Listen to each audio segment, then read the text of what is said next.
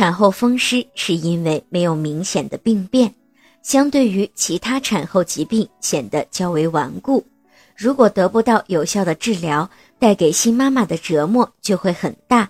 对待风湿的时候，最重要的是预防。产后风湿主要表现为肌肉、关节产生酸困、疼痛、麻木、怕风、怕冷等不适的感觉。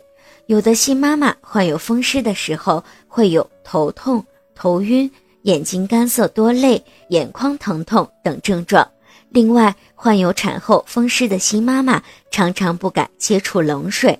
如果触碰到冷水，就会有冰冷刺骨的疼痛感；碰到冷水的关节就会变得肿胀麻木，还有在寒冷的环境中会有冷风直接吹进关节的感觉。